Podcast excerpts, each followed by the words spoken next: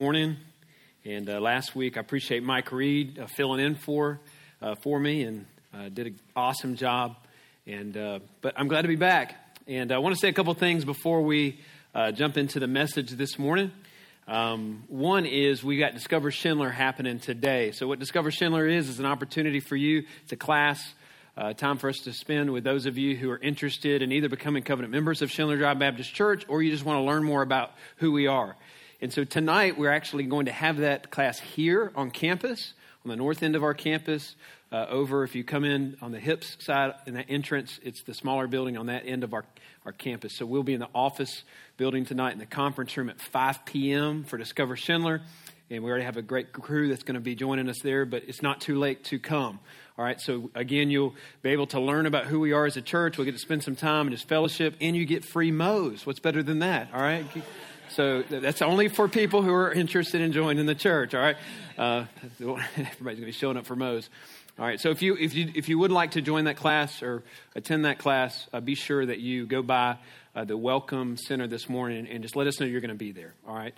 So uh, also, um, our kids uh, got back from kids camp uh, a few days ago, and they've been at a, a Centrifuge Kids Camp this past week and I see all the purple shirts walking around. I think that's what that's about, right? So uh, we uh, they had a great week. I got to go up there one day and just peek in and see what was going on, and it was a lot of fun to see uh, all the different activities, uh, but also the to hear about the, the gospel truths that were shared. Of course, that's the most important part. And so I pray for them as they're coming back with their hearts filled up with that gospel and that truth, uh, that things will take root.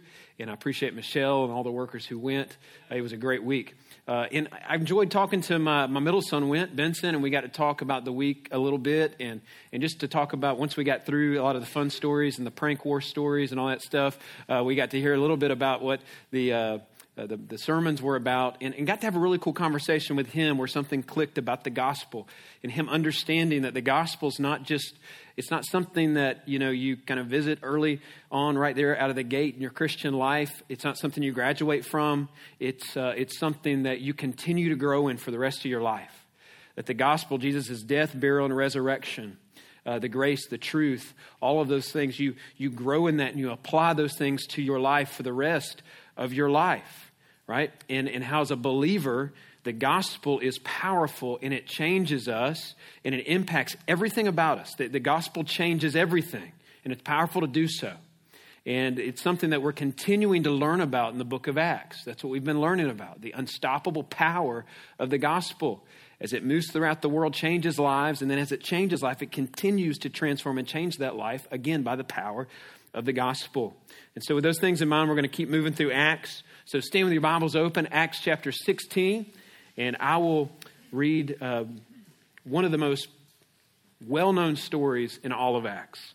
Verse 25 About midnight, Paul and Silas were praying and singing hymns to God, and the prisoners were listening to them. And suddenly there was a great earthquake, so that the foundations of the prison were shaken, and immediately all the doors were open, and everyone's bonds were unfastened. When the jailer woke and saw that the prison doors were open, he drew a sword and was about to kill himself, supposing that the prisoners had escaped. But Paul cried out with a loud voice, Do not harm yourself, for, all, for we are all here.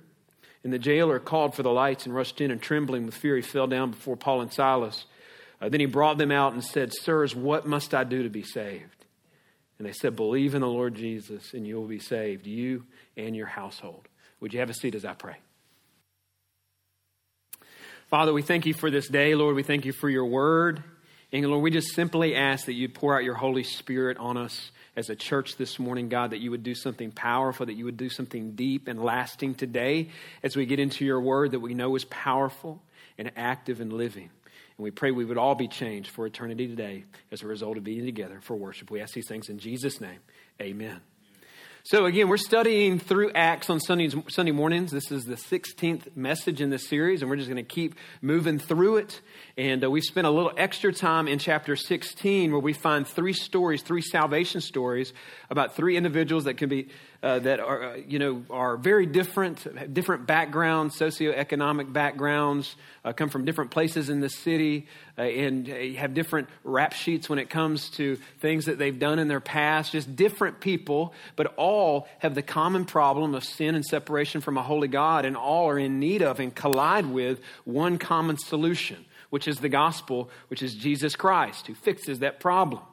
And a few weeks ago, we studied uh, the first salvation story. So, again, Luke in chapter 16, as they went into Philippi, he just focuses on three of these people who collided with the gospel. And the first that we studied about was Lydia. Remember, Lydia is a very, she's a rich lady. She's sharp. She's, uh, she's a very uh, put together person. She owns her own business, wealthy. She would have been looked up to. She was somewhat spiritual. Just seemed to have her life together. She seemed to have what the world would say you would need in order to be happy, but she was empty. And there, next to a river, the Apostle Paul is leading a Bible study and he begins to lay out gospel truths. And there, next to that river, God opens her heart to see the glory and the treasure of Christ. And when your heart is, here's the gospel, and the Holy Spirit opens your heart, this is what happens when you get saved. Opens your heart to the beauty and treasure of Christ. What happens is the will responds to that in faith and repentance. And that's what happens in her life. And her heart, for the first time, is flooded with true satisfaction for her soul. And then you have a slave girl was the, that was the next person that we see collide with the gospel. She's possessed by a, a demon. She collides with the power of the gospel, which is something you would think uh, as this demon is cast out of this girl. She's been terrorizing the town. She's been probably talking weird in weird ways and, and terrorizing people. You'd think everybody would be excited about that, but her slave owners were not excited about that. They weren't big fans of that miracle. Uh, but why? Because they've been using like her demon possessed fueled ability to fortune tell for their advantage to make money. And so that little system is getting broke down and they don't like that. And so they create a stir. They don't like the fact that Paul just came and ruined the way that they were making a bunch of money to feed their sinful desires and their lusts. Like we can't take this girl down to the dog track anymore and make us a bunch of money, right? This is not good. And so they go to the leaders of the town, the magistrates who are kind of the leaders in charge of law and order in that city. And they're like, listen, these four guys are in town. They're stirring stuff up. Magistrates, listen, you're in charge. You're in charge of making sure things don't get out of control. You guys really want the Roman authorities coming into Philippi and seeing how things are getting out of control because they're about to get out of control. I'm telling you, these guys are stirring some things up. And it says, the word that they use is, the words they use is they say that the Paul and Silas and the others are advocating customs un, unlawful for Romans. They make the case that they're pushing a religion that's not approved by Rome. So they're like, hey, you got, y'all better do something. The crowds start hearing these slave owners' arguments. They start uh, getting with them, making a lot of noise. And the magistrates, they, uh, they buckle and they say, we got to do something about it. And so the magistrates, they tore off their garments and they gave orders for them to be beat with rods. And, and I want you to think about what's happening right here. Remember, we've talked about how Satan attacks right? And so, but, but look at how relentless Satan is. So he moves immediately from him attacking and trying to make this alliance with the missionaries through this demon possessed girl, trying to stop and thwart the, the gospel advancement there in Philippi, Macedonia. He tries to do that first through the spiritual kind of oppressive type of attack. And immediately when this demon is passed, uh, is uh, cast out of this, this demon possessed girl and he sees that, sees that that's not going to work, what does he do? Satan turns to a physical persecution type of tactic. So physical persecution comes in to play here. He's relentless. Once again, we're reminded, and we want to keep reminding ourselves of this over and over and over again because Acts is reminding our hearts of it. We're reminded that we do have a real enemy, that while we live on this earth, that there's an enemy. If you are in Christ, there's a target on you, and he does not like the advancement of the gospel. He does not like the disciples who are at the disposal of Jesus Christ, and he will be relentless about attacking that advancement of the gospel. But it's also a story that reminds us that Jesus, in the same way that the enemy won't stop attacking, Jesus won't stop winning. The gospel won't stop advancing. So that should fuel us up with some, some motivation and encouragement that, listen, if that's true, if Jesus doesn't stop winning, if the gospel is, is victorious and triumphant, it won't stop advancing, then we don't stop believing as disciples. We don't stop surrendering to the Lord. It's a story that reminds us that by the power of the gospel, we don't stop worshiping no matter how bad it gets. And that's really what we see in this story this morning. That no matter how bad it gets, that we can actually, fueled by the gospel, powered by the gospel, worship God within whatever trial we face on this earth. And they're about to face one. First point we see this morning is this we talk about the power of the gospel on the move. We see uh, two men, Paul and Silas, suffering well by the power of the gospel. That's the first point. Suffering well by the power of the gospel. So they get they are thrown into this trial. It's not a fair hearing. It's quick. Now, it's interesting to think about how over and over again these early believers are following, see how they're following in the footsteps of Jesus. just a phony trial. They get beaten. The rods that, they, that were used to beat them were these bundles of, of, of rods that would have just viciously tore into the, their backs, would have ripped open the skin, or beaten severely. This is one of three instances that Paul's probably referring to in 2 Corinthians 11 25. No medical attention is given. They probably just threw their shirts back on. They're given to this prison guard who throws them in jail into the maximum security part of this jail. Think like a, like a dungeon like inner room. There's no light, not a lot of air, probably standing water, a rat infested, dark, miserable place to be. And then he goes a step further and it says that he puts their feet in stocks. So is this them beaten? They've been thrown into this dungeon like cell in the middle of this prison, and now they've had their feet put in stocks. Now, all of us, some of us have been to Williamsburg, some of us have been to Dollywood, or some of us to Disney World, and we know about stocks. Like, we kind of smile, we take our pictures. It's kind of a little weird, right? If you think about it, right? We're used to it, but like, oh, come on, kids, like, let's take a picture. People used to get hauled away and killed from these things, all right? Smile, look at the camera right? But it's, you know, it's kind of playful, playful little prop there. These stocks were different, all right? These were actually used for torture reasons. So they would actually cut holes in the pieces of wood and they'd stretch your legs out, split them out as far as they could go in those holes, and then they would lock you in and they'd leave you like that all night long. Not a great day at the office for Paul and Silas. And let's just stop and think about this. Think about the punishment they're receiving. Think about the suffering that they're enduring and all, like, for why? What reason? Why? Because they stopped to help a young lady who was demon possessed and spiritually oppressed, not just by, not just spiritually, but actually physically by these men.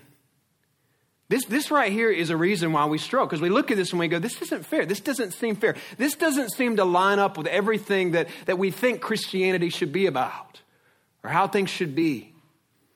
And it, uh, one reason is we grow up with a lot of different little kind of trite little sayings that, if we think about it, really don't make a whole lot of sense when you think about it in the context of biblical Christianity.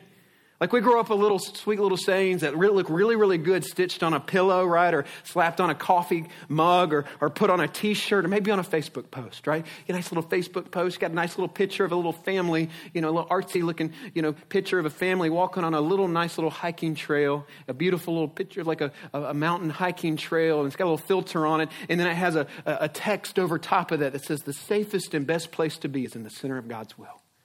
Oh, doesn't that, doesn't that sound good? You couldn't be more in the center of God's will than Paul and Silas right here. Right? They, have answered the Macedonian call to share the gospel and they followed the voice of God. He knows that they sent him there to share the gospel. And where has it landed them? You can't be more in the center of the, will of God than these guys right here. And where has it landed them? In the inner prison with their backs flayed open, bloody, and their legs seasoned up in those stocks. Which means this you got to be really careful not to just grab on to fluffy little statements like that that may look good stitched on a pillow at your grandmama's house, but may not be very true. Listen, God's will may take you hundreds and hundreds of different places, and the point is not safety, the point is God's glory. This story, listen, is about God being glorified through their suffering way more than he would have been glorified through their comfort. It's not about safety, it's about glory, it's about God's glory. And there is scripture all over this book that clues us in to that truth. Right? There's, there's evidence all over the Bible, even through metaphors. If you think about it, Jesus called the, the way to follow, in following him the narrow path, right? That's a picture, it's a word picture he was giving them of a steep and dangerous rocky path as opposed to a wide path that's easy to walk down. Paul said, What about his faith? How did he describe his faith through the metaphors that he used? He said, I've fought the good fight, I have finished the race, right? Is fighting always a pain free, pleasant experience for folks? No. The writer of Hebrews kind of takes that idea of the race, chapter 12, first two verses says, Run the race with endurance the race that is set before us. There's exertion there, there in that metaphor. There's sweat, there's struggle. There's an idea of things at times being uncomfortable. Notice he says this. He says, run the race with endurance. He doesn't say, so let us relax in the Holy Spirit La-Z-Boy of our sanctification. He doesn't say, let us just sink down into the mattress of our discipleship. Let us ease into the warm, bubbly waters of the Jesus jacuzzi of our spiritual growth. Metaphors matter. Why? Because the metaphors in Scripture, they set our expectations. And your expectations, especially when it comes to suffering and trials, your expectations about those things will determine whether or not when you get into those difficult times, whether you turn back and lose heart or keep persevering. Listen to this. A key to praising in the storm. It's not an, an if you will walk through a storm. It's a, hey, it's a when you will walk through a storm. Some of you either just came out of one, you're in one, you're about to be in one. And a key to praising in the storm and persevering through the storm is having a heart that long before you even get into the storm, you understand what you're signing up for when it comes to Christianity. People who pers- persevere through the proverbial prisons of life are disciples who listened with a heart of faith when Jesus said, when they first came to him in Matthew 16 24, if anybody's going to come after me, let him deny himself, take up his cross, take up a symbol of death and suffering and pain, and follow me. The Christian life is full of struggle. Listen, we are not the first believers to ever struggle, to ever face proverbial prisons. In this case, a physical prison. And I think the first step towards Paul and Silas being able to respond the way that they do right here is them having the right kind of biblical expectations about life and about trials and about suffering and how those things are experienced in the Christian experience.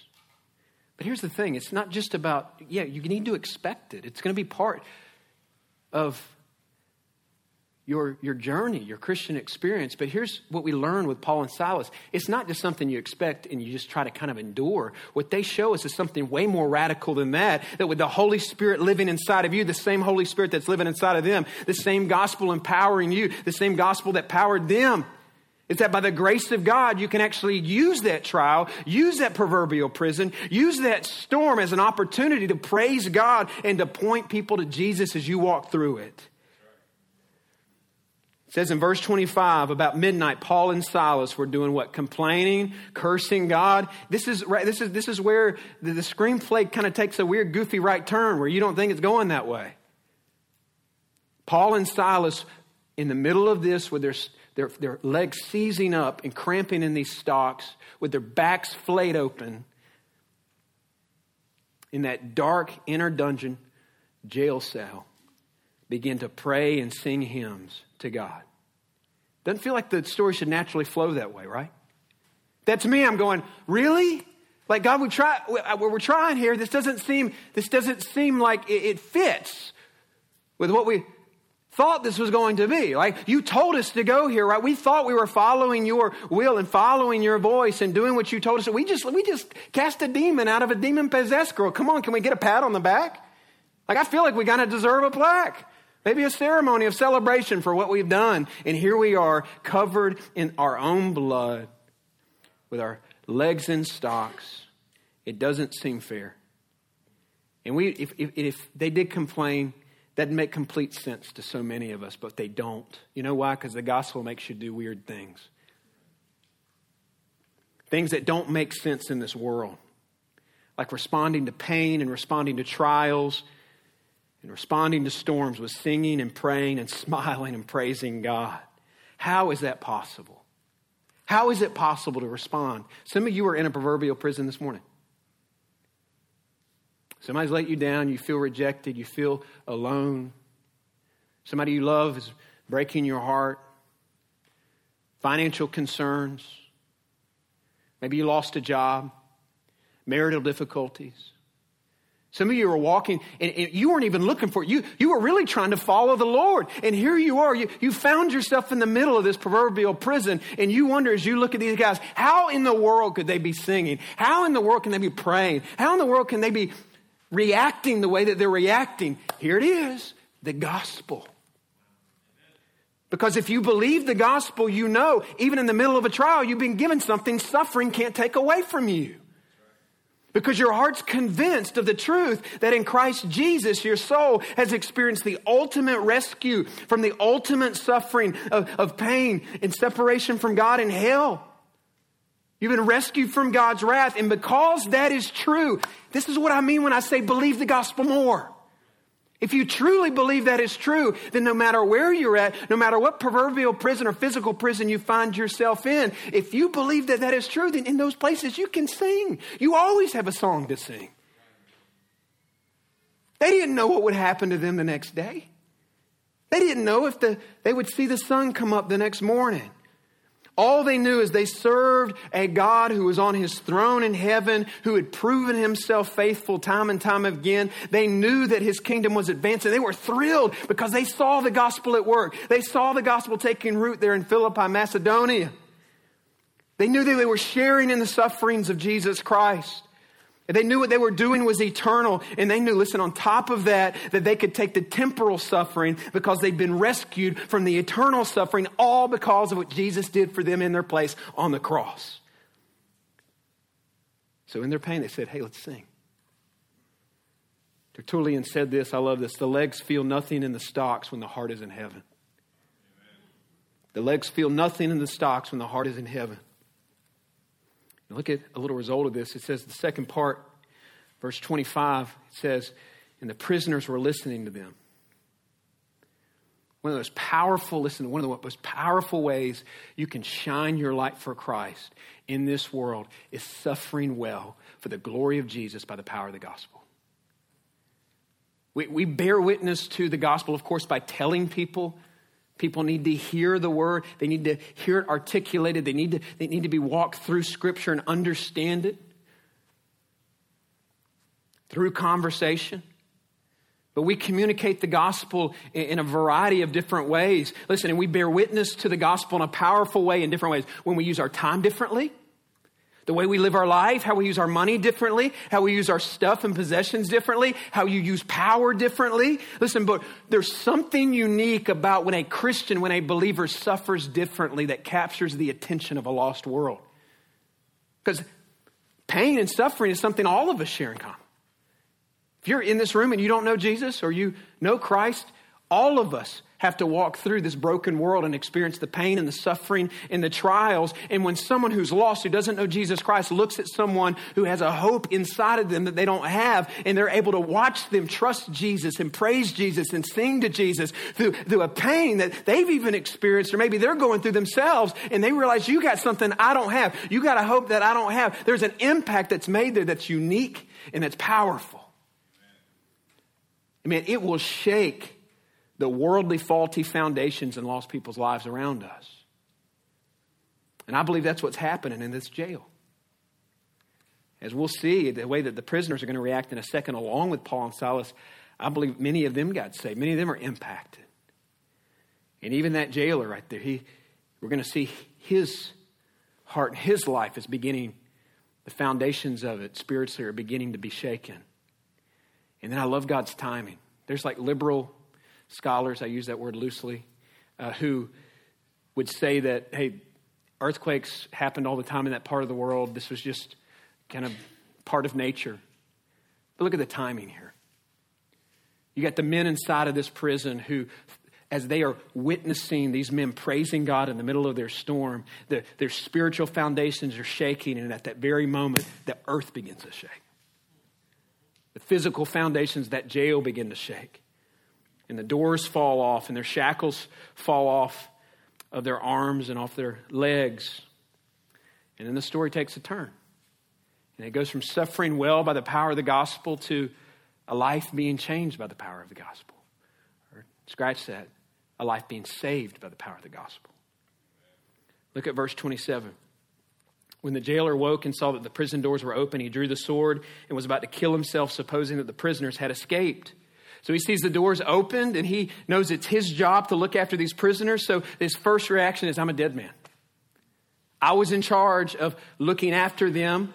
It was my responsibility, and they've escaped. And often, the penalty when you were somebody in charge of prisoners like this, if they got away, you paid with your life. He knows how brutal the Roman justice system is, and so he's like, hey, before I ever get there, I'll just go ahead and take care of it for him. And so he lifts the sword, not knowing that Paul and Silas and others are there in the darkness where he can't see in the shadows. And he hears a voice as he's about to drive a sword through himself say, Don't do it. Everybody's here. You're all right. Everybody stayed. You're all right. How amazing is that? That doesn't even make sense. Why, why, why is Paul and these other prisoners still there? They had every opportunity to leave. They should be like, you know, in the, in the movies on the railroad tracks, moving to the next town, running for their life. Here's what's happening. What you find here is an example of men who are so committed to the advancement of the gospel, so in tune with the mission that God's called them to, and so, you know, aware of the reason why they're in Macedonia. They've gone there to help Macedonia by preaching the gospel and advancing the gospel. And they're so in tune with the mission of God that they understand that their chains breaking, their physical shackles falling off of their arms and off of their legs, and the doors falling off of the jail is not about them running free and being rescued, but it's going to be an opportunity for a real prisoner they weren't the real prisoners in that prison that day, the jailer was. And their chains falling off isn't an opportunity for them to run free. It's an opportunity for them to stand and point them to the one who can set the real prisoner free, who is the jailer. So the jail doors fall off, and Paul says, Nobody move. Nobody move. And he sees the jailer pick up the sword, and he'll stop. And the jailer drops the sword, and this is a powerful moment where the jailer realizes what just happened. This is where the Holy Spirit begins to soften and draw the heart of a rugged, ex military, tough, no nonsense type of guy. This is, a, this is a reminder listen, the gospel can save anybody, the most hard hearted person here. I mean, this is a, by the way, just a little background on this guy. This is a man's man. That's the kind of guy who worked this kind of job. This is a tough guy. This is the guy that goes home and fixes stuff himself right? I try to do that. I usually make it worse and then have to get a real man to come and finish the job. this is a guy who, you know, watches football, right? This is the guy who watches Duck Dynasty and Pawn Stars and war movies. This is the guy who does not buy organic food on purpose. this is a rugged kind of guy. Hey, this is the type of guy who would have seen submitting to a God of the Bible before all this happened as something weak. I can do it. And on top of that, he was hard nosed, he was brutal, an ex Roman soldier. Uh, Philippi was a place where uh, ex Roman military would go and retire and get kind of government jobs like this. He, he had been trained to be a professional torturer. This is what he did. Hospitality is not something you learn in Roman soldier training school. So he was brutal. Like, remember, the magistrates, all they said was, hey, there's trouble in the city. These guys are ca- causing trouble. Hey, go lock them up and keep them safe. It was his idea to put their legs in stocks. It's his idea to not give them medical attention. And when he hears Paul's voice in this moment, he realizes what happened. He says, man, they could have easily gotten me back. Who wouldn't have sought out vengeance in that moment. I mean, they could have snuck out of here in the night knowing that them sneaking out of here would, would have me killed. Hey, they could have picked up swords and done it themselves. And yet they stayed put because of me. The way I just treated them, they stayed put because of me. As brutally as I treated them, and he's wrecked. And this rugged, hard hearted guy Listen, because of the songs he's been hearing them sing, because of what he's, what he's witnessed in their demeanor and the way they've trusted God through an extreme trial as they sat there bloody with their legs in stocks and with a little bit of information that we think that he probably gathered from the whole demon possessed girl situation that had probably gotten around town, he knew why they were being thrown in jail. And through the little bit of theology he had learned through the songs that they were singing, he ran in and all he knew to do was say this Sirs, there's a change of relationship there. Notice the humility there. Sirs, what must I do to be saved? What must I do to have what you have? You got something different that I don't have, and I want it. And I love their answer. One line just says this believe in the Lord Jesus Christ, and you will be saved. Believe. That's it. John 3:16 for God so loved the world that he gave his only son that whosoever what believe. It's not about doing, it's about believing. And it's good. That's a good question. All right, what must I do? Right? It's a good question because it demonstrates that he understands that he has a need to be rescued. But it's also the picture of a problem with the way that the human heart's oriented. What can I do? Give me something that I can do. How can I be right with God? Not often when our heart is awakened for our need, that can be just that kind of that human part of us in responding like, what can I do? Give me the checklist. Give me the steps I need to follow. What mountain do I need to climb? Because we're bent towards being religious. We're bent towards thinking that being right with God is about doing enough right in this life to cancel out all my wrongs. And then maybe if I do enough right that cancels out all of my wrongs and kind of add Jesus into that a little bit, you know, maybe when I get to the end of my life and I close my eyes in death, maybe I'll step into the presence of God and I can kind of slide by the pearly gates and make it in. That's not Christianity. Christianity is not about what I can do to be saved, it's about believing and trusting in what's already done. Jesus died on the cross and said, It is finished. Jesus died on the cross. He said, It is done. It is over. Jesus has done everything that needs to be done for you to be saved. And listen, salvation is about you no longer trusting in your ability to clean up your life and to fix your broken, sinful heart. Becoming a Christian is about shifting the weight of your hope for your salvation away from your own righteousness and completely on what Jesus has finished for you on the cross. It's not about what you can do. It's about what Jesus has already done. You just believe it. Okay, so I say that, and yet I feel a need to say this as well. Many of us would amen that, and yet maybe we're not guarding our hearts enough from the type of kind of pull yourself up by the bootstraps, man centered gospel preaching that is all over the place today. I mean, crowd, droves of people are piling into places to hear man centered gospel presentations. So, what I'm going to do, don't amen this, okay? So I'm about to I'm about to demonstrate this. I just want to preface it with this. Don't amen this at the end because maybe you're going to feel an urge, and that's the reason why so many people flock to this kind of teaching. Sounds good, man. It connects with a part of us that's just not a good part of us.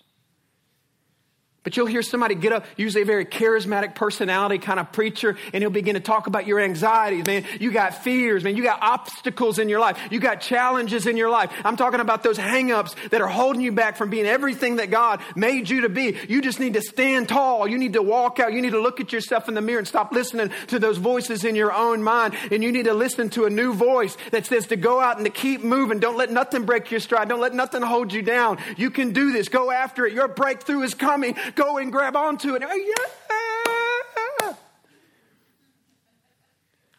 Man, that will get a crowd hyped up. The problem is it's not right. The problem is it's not biblical. And maybe, maybe you're not a believer and you wonder, well, what's down at the bottom of all of this when it comes to biblical Christianity? Just put it in a nutshell. You ready? Here it is. When you get down to the bottom of it, this is it. There's nothing you can do. There's absolutely nothing you can do. But someone has loved you enough to do all that needs to be done for you. God has looked down on our helpless state. He's looked down to us with the curse of sin and the penalty of sin and the debt that we owe for our sin hanging over our heads, and we can do nothing about it. And He took action. He sent his son Jesus, he, who stepped out of heaven and lived a sinless life that we should have lived and died on the cross and took the penalty that we deserved and drank down the wrath of God on our behalf and paid the price in full. It's paid. The bill has been paid. He paid the penalty on your behalf. When he said it is finished, that wasn't just a suggestion, that wasn't just maybe. It was a complete, conclusive statement by the King of the universe I paid for your sins. It is finished. And now we're left with this simply believing it and receiving it. It's not about what you can do. I don't know. I think some, some of us may be here and you may be kind of holding on to some kind of southern fried religion kind of approach to trying to be right with God. Thinking you can pull yourself up by the bootstraps and do enough. And I'm telling you, you can't. Christianity is not about what you do to be saved, it's about believing and trusting what is done. And the better sermon that we keep preaching to ourselves is it's already been paid. By the way, that's a message in a sermon we need to keep preaching to our hearts and re-preaching to our hearts even as believers.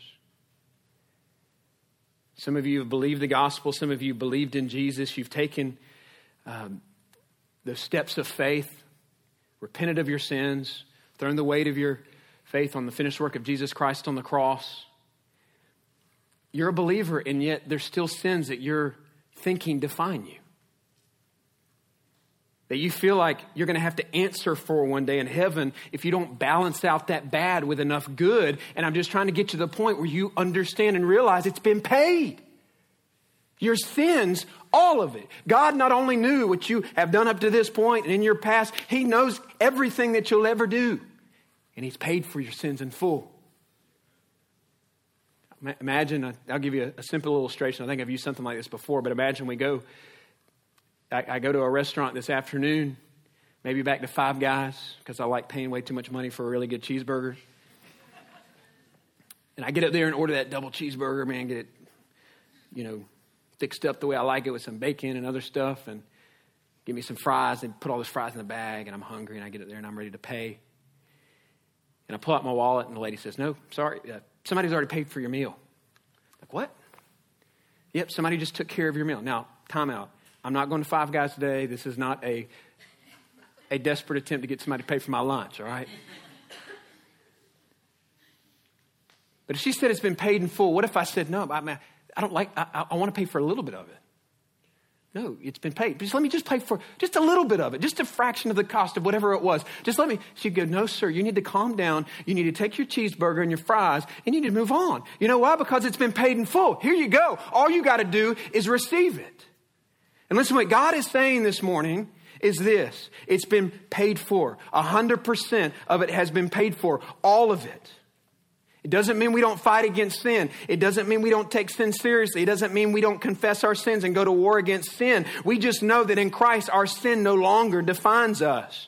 And the eternal debt for those sins has been paid in full. He didn't just pay for like 75% of it. He didn't pay for just like 80% of it or 99% of it. And then you spend the rest of your life trying to pay off that little bit of percentage that's left. The amazingly good news about the gospel is this, that if we've believed in Jesus Christ as our personal Lord and Savior, the bill's been paid. Listen, and by the way, that truth is the most potent gospel fuel that will send you out this week to live a life that honors God. When you know that it's been paid in full and you really get that and you've really tasted His grace, listen, the, the, the biblical, spiritual way you respond to that as a disciple is a heart that swells up more in love with Him, and then you go out run into holiness, not to earn love or to earn favor, or to earn forgiveness, but because you've received all those things. And then the final thing that we see in this passage is significant change by the power of the gospel. Verse 32 says, And they spoke the word to him, and all who were in his house, so they sit down with him. I love that in chapter 16 we see these uh, wonderful examples of discipleship. You see him sitting, them sitting down, walking the jailer through gospel truth, and he believes it, he receives it, and he's radically changed. Notice the gospel change. If you read through the rest of the story, the one who threw them in prison is now cleaning their wounds. All right, the jailer who, who put his hands on them in an aggressive way now is putting his, himself in their hands so that they can baptize him to be a public expression of his faith. The one who just a few minutes earlier was about to take his own life, was about to commit suicide, is now full of life and full of rejoicing. By the way, I just want to I just feel led to say this today that, especially in the year that we just went through, where depression is just through the roof. I've talked with people even this week who are like, I've never dealt with it. It used to be kind of this foreign idea that I could never connect with and understand anybody who went through it. And I've had a season that I've walked through this past year for the first time in my life. People who never had any issues with feeling low or feeling like they were in clouds that they couldn't escape from. Depression's through the roof. And you may be here this morning, and, it may not just be depression. You may have had real thoughts of actually harming yourself or suicidal thoughts. I want you to look at this story. I want you to think about this story because we see a man right here who th- there's a 30 second spread between him about to take his life and then his life being changed forever. Within 30 seconds or a minute. And it's a reminder that the moment that could change your life may just be around the corner. So no matter how you feel this morning, don't keep that to yourself. We want to pray with you. We want to talk with you. We want to walk with you. You're not alone. Amen. Last thing we see in the way that he's changed is how just a moment ago he was treating them as criminals, and now he's invited them up to his house. Evidently, he was attached to the jail. He's grilling out. They're, they're, they're hanging out. They're having fellowship and their family. They were enemies just a few seconds before. Now they're family. That's what the, that's what the gospel does. What an amazing picture of grace and transformation. Genuine belief in Christ in the gospel always results in genuine change. And we see that pictured in the jailer. As I close, I just want to read the rest of this passage, beginning in verse 35. But when it was day, the magistrates sent the police saying, Let those men go. And the jailer reported those, these words to Paul, saying, The magistrates have sent to let you go. Therefore, come out and let uh, now and go in peace. So, for some reason, they felt like they wanted to let Paul and Silas go. But Paul said to them, They have beaten us publicly uncondemned men who are Roman citizens and have thrown us into prison. And do they now throw us out secretly? Nah, I don't think so. Let them come themselves and take us out. The police reported these words to the magistrates, and they were afraid, and they heard that they were Roman citizens, so they all came down and apologized to them, and they took them out and asked them to leave the city. So they went uh, out of the prison and visited Lydia, and when they had seen the brothers, they encouraged them and departed. The question is, is if Paul knew that it was illegal for them to do all of this because he's a Roman citizen, why didn't he just pull out his Roman driver's license at the beginning of all this and be like, whoa, before you put your hands on me, I'm a Roman citizen? Some people will make the argument that it was because it was just chaotic and noisy with that crowd and he wasn't able to lift his voice and speak up for himself. I actually, as you study the person of Paul and you do a character study of the type of person he was, I think probably what's happening here is Paul is choosing to walk a path of suffering and persecution here so this infant church doesn't have to. Think about that. He's taking a beating so that at least temporarily they can live in some peace. Is that not an awesome picture and glimpse of the gospel? And Jesus, who took a beating so that we could experience eternal peace. He didn't want this infant church to be harassed. So Paul's like, hey, hey, in his mind, he's like, man, that those new believers, they watched what happened to me. They watched me get beat like a dog for my faith. I know that they're intimidated. I know they're scared. And I want y'all to walk me out of here with some dignity. And he wants to fill that church with some confidence and send also a message to the authorities in that town. Y'all need to back off for a little bit to make some space for the advancement of the gospel in Philippi. And I love this. On his way out of town, he goes by Lydia's house. A church that did not exist a few days prior before they rolled up into Macedonia. The first church planted on European soil. And he walks into Lydia's house, who's used what God's given her, that big house, leveraging it for ministry and for the kingdom of God and the glory of Christ. And they're holding church services there. And I can only imagine what's going through uh, Paul's heart, what's going through his mind as he looks into that room before he leaves town. And he sees a, a Gentile jailer, he sees Lydia, a sharp businesswoman, and she see, he sees this former slave girl. The first church in Macedonia, the first church in Philippi. I wonder if he was thinking about when he was a Pharisee, there was a prayer that they would pray every single morning. And as Jews, they were required to recite three blessings. And it was this kind of a strange prayer. You ready? They would say, Thank God I'm not a woman. All right, that, did, that was very encouraging for the women listening to that. They'd say, Thank God I'm not a woman. Thank God I'm not a Gentile. And thank God I'm not a slave. And here the first converts in Macedonia are a woman, a Gentile prison guard, and a slave. The three people who begin a movement in Europe which will become the stage on which the gospel will be launched out to all the corners of the globe.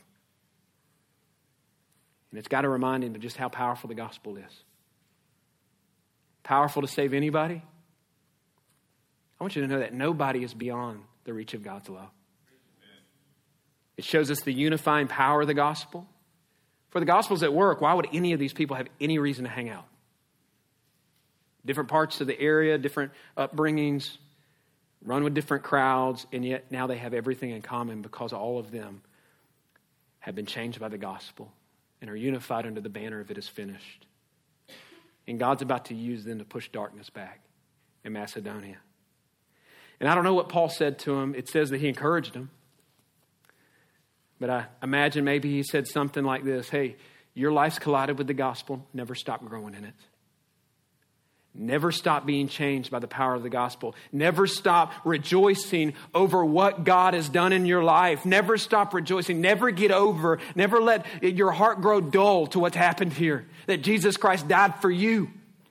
And you've just gone from death to life. You've just been clothed in the righteousness of Jesus Christ. You've just gone from an enemy to a friend of God. You've just gone to having your, your sins in your life that you could not wipe away on your own, being in a miraculous way, being wiped away by the blood of Jesus. Your life will never be the same. Never get over that. Never stop growing in the gospel. Never stop rejoicing for what He's done for you. Never stop marveling at the work that's happening on the cross. Never stop growing in the gospel because soon you're going to suffer for it. Soon you're going to suffer for it, just like I did. And the deeper your roots grow into the gospel, the better you'll be able to handle those trials for the glory of God. And as you suffer well, by the power of the gospel, God will use that to change lives for eternity. And I imagine they leaned in and listened, especially as we continue to read about the activities in the Philippian church. And my prayer today is that we'll lean and listen to that as well. Let's pray.